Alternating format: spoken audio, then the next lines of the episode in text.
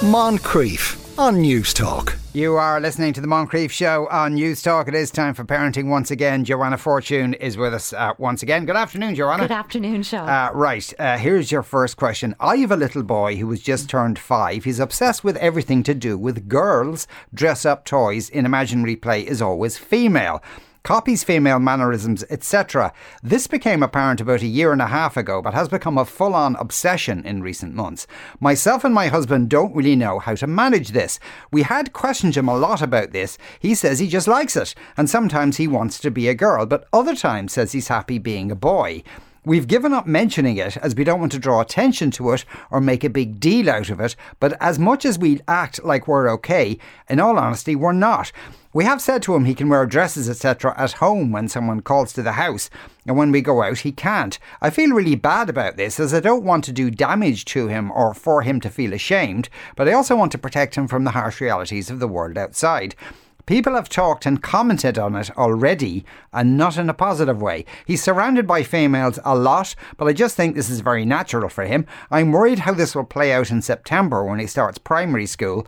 He plays with boys in school, but his teacher says he still loves a lot of girls' toys. He has an eight year old sister. Any advice would be greatly appreciated. I mean, there's just so much in this, isn't it? You know, we act like we're okay, but we're not. We've questioned him. Like, I don't know if you've ever tried questioning a child about why they like to play with the things they like to play with, yes, but they're going to be looking at you do, like, yeah. uh, yeah, exactly. And that is the answer because they've never thought about the why of it. They Hmm. just do it. So I suppose this starts with, and I really don't want this to sound harsh, but checking in with yourselves and where your own fear. Because I think it's about protecting him. I really do. I think Sure, it's yeah, fear motivated by really good intentions, but how it's landing on him. To me, when when you're reading that out, first of all, I have to catch this. He loves a lot of girls' toys. That is not a thing. There are no girls' toys, boys' toys. There Yeah. is very clever marketing to ensure parents buy duplicates of everything if they have a mixed gender sibling group. Yes, But actually, toys are toys. And if they're heavily gender toys, they're probably not for children.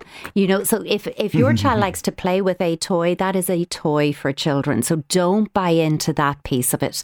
Um, for me, this kid sounds like he has a rich imagination, that he's creative, he's capable of making connections, he's playful, mm. brilliant. All of that's great.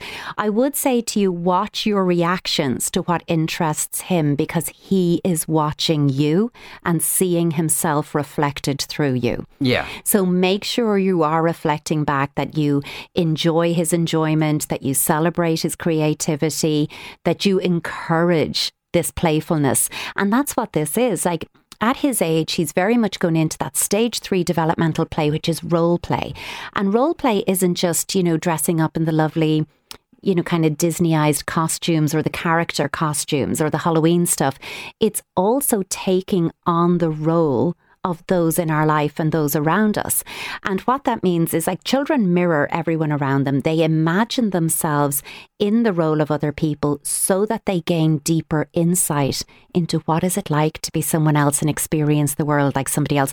You flagged here he is in a predominantly female environment most of the hmm. time. He has his older sister he looks up to and is mirroring her and watching her.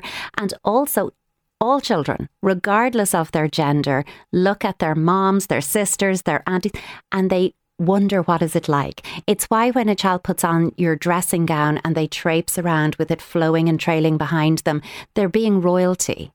That hmm. isn't a statement of anything other than I'm playing. Yes. And play is a means of exploring, of experimenting, of expressing, of understanding and developing an understanding of the world and themselves and people in it. I think he's doing a great job. Yeah. I really think just facilitate his exploration. He's five years old. Let him play with what interests him. You're saying he's going to school in September. You're worried about how that's going to play out, but actually, it will play out. His world is going to get bigger. He's going to be exposed to other influences, other children, different types of play. Anyone who has negotiated the junior infants transition knows that this has a wave to it. They Yeah. come across all kinds of microaggressions on the playground. They're playing different types of play. They're seeing different things. And you will see a change in his play patterns because also he's growing up. All of this is perfectly normal. Hold a space for him to question, experiment, and explore. And who knows what and who and how he will grow up. But mm. that's okay. That's his journey. Yeah. And at the moment, he's five. So I do think just check in with yourself. There's something here, Sean, about people have talked and commented on it and not in Yeah, a positive yeah. way. I'm like, people need to get a grip of themselves. Oh no, they do. know? But I suppose, i i understandably, it's i it's, It's in the context of the greatest, you know, the greater culture that's going on. Oh, People yeah. are so aware of trans issues, etc. But this is a five-year-old boy. This isn't a trans issue at the moment at And all. No, not at all. And you know, even if this little boy does grow up to question his gender identity or explore it or anything like that, hold a space for him Mm. to be curious, to question, and join him in that curiosity. Nobody knows how anybody's going to grow up by five. You're also just exploring. It's. I think we have to allow our children to play freely and openly because they're allowed to, and they're supposed to, by the way, experiment with all kinds. You know, children will role play being all kinds of characters. And it's like telling, you know, a, a young girl that she cannot play at being a samurai or a ninja in her play because actually that doesn't really suit the gender Yeah, norm as yeah. we see it. We wouldn't do that. So I, I would say don't do that here. I mean, look at your, you're telling him he can do it at home. He can't do it if somebody comes into your home. You're questioning him a lot. You're acting like you're okay, but you're not okay. Just be careful that you don't inadvertently introduce confusion for him Yeah. because it's Yeah. probably at the moment adult anxiety, adult confusion, but he's not confused.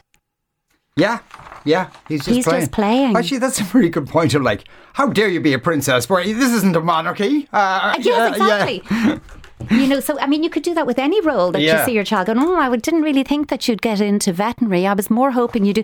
I remember, Sean. You know, I was reading this um, this uh, therapeutic story thing, and in it there was this example of a mother seeing her daughter take her stethoscope out of her medical bag, and as the child put the stethoscope on, the mother thinks, "Oh, maybe she'll be a doctor like me when she grows up." And the child lifts the end of it and goes, "Welcome to McDonald's. Can I take your order, please?" And I just think like we, we can project so much of our own uncertainty, and again, it comes from that hmm. fear of I want him safe. I want him safe in the world, and the world can be a very harsh place. Yeah. But we want to create a world at home where he's safe to explore and be himself. Yeah, yeah.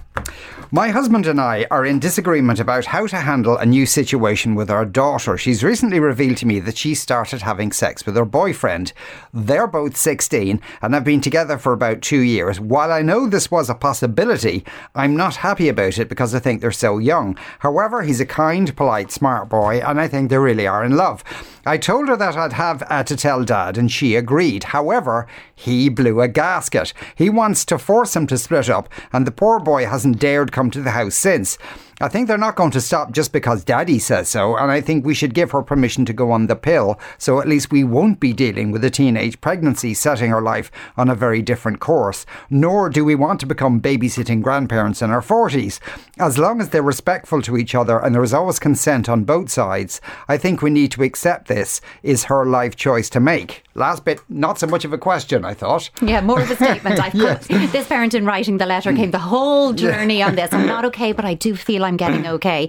I think when you read this, it's it would be so easy to say, Anna, come on, Dad, you need to get with it, and it's your issue, not hers. Yeah. Actually, you know, we're allowed to struggle with the evidence that our children are growing up. Sure, We're yeah. allowed to find that hard. However, our struggle cannot become their issue.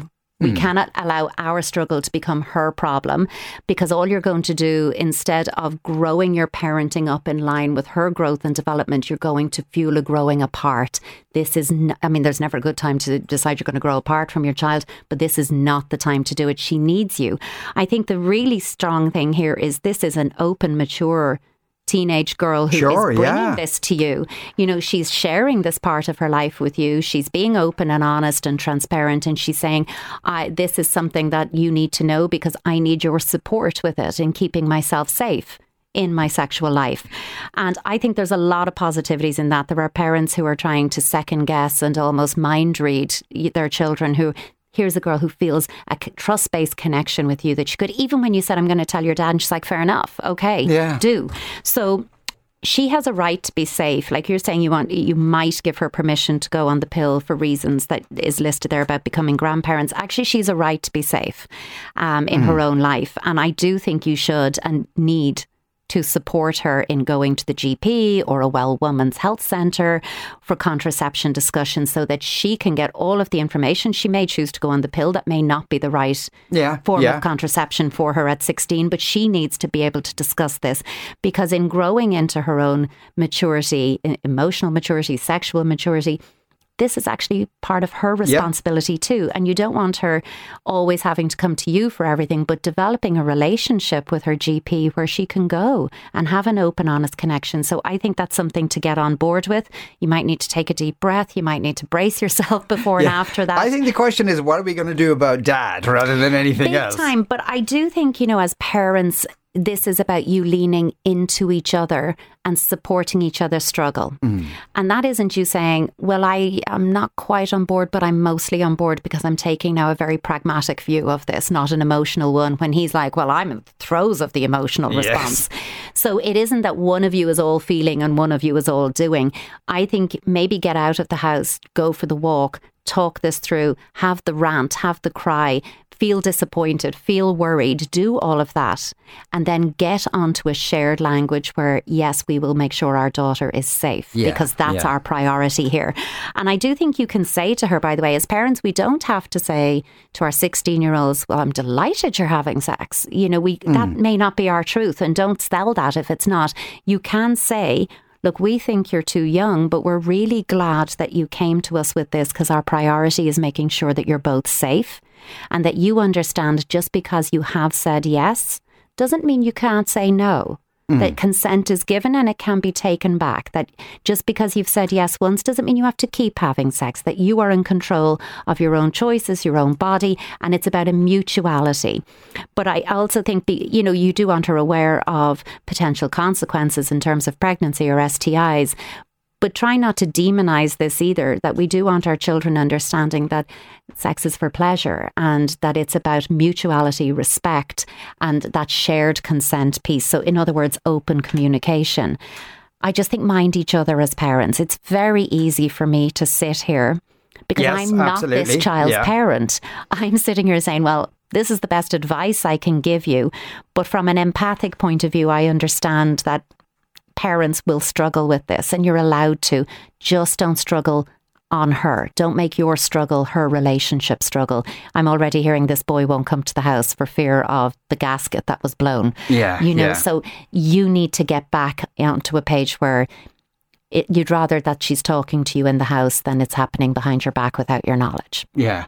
Uh, a lot of people texting and say the age of consent is 17. No, They're absolutely aware of that. And you can, of course, say that to her and should. That's what you're saying here. When I said, you know, we think you're too young, they, they are too young. And that's why you would say that to her. But again, the rea- reality of two teenagers having sex and they've told you we are hmm. having mm. sex is to ensure they're safe. Yeah. Now, at the same time, uh, um, it's not it's not like a flat line. You're not going to like burst into flames or something if you're if you're a day less than than 17. The law also recognizes that young people may engage in sexual activity with each other, and there is a thing called a proximity of age defense. Now, obviously, if you're younger than 17 and there's a significant age gap with the person you're engaging in yeah, sex oh, with. absolutely. That's, that's a whole other conversation. But these are both kids who are 16. Absolutely. Uh, and uh, so, it, and that's crucial in this. You know that that is a factor in it. Now, again, though, you would say to them, "We think you're too young. Oh no, absolutely. We would rather yeah. you wait." That's. It's not like parents are expected to say, "I'm delighted, delighted to yeah. hear this. Yeah. So happy for you." Yeah, but but the you're going to get arrested actually isn't going to happen. No. Uh, uh, Claire says, "Tell the dad who blew a gasket to watch the Ann Lovett film." Well, that's actually probably the outer edge of that, but I suppose it's a fair point. My seven year old daughter has massive separa- separation anxiety. She's fine with me going to work, etc. But when it comes to going out in the evening and having to stay with someone else, always close family, she gets very upset about having to go to bed without me and my husband being at home.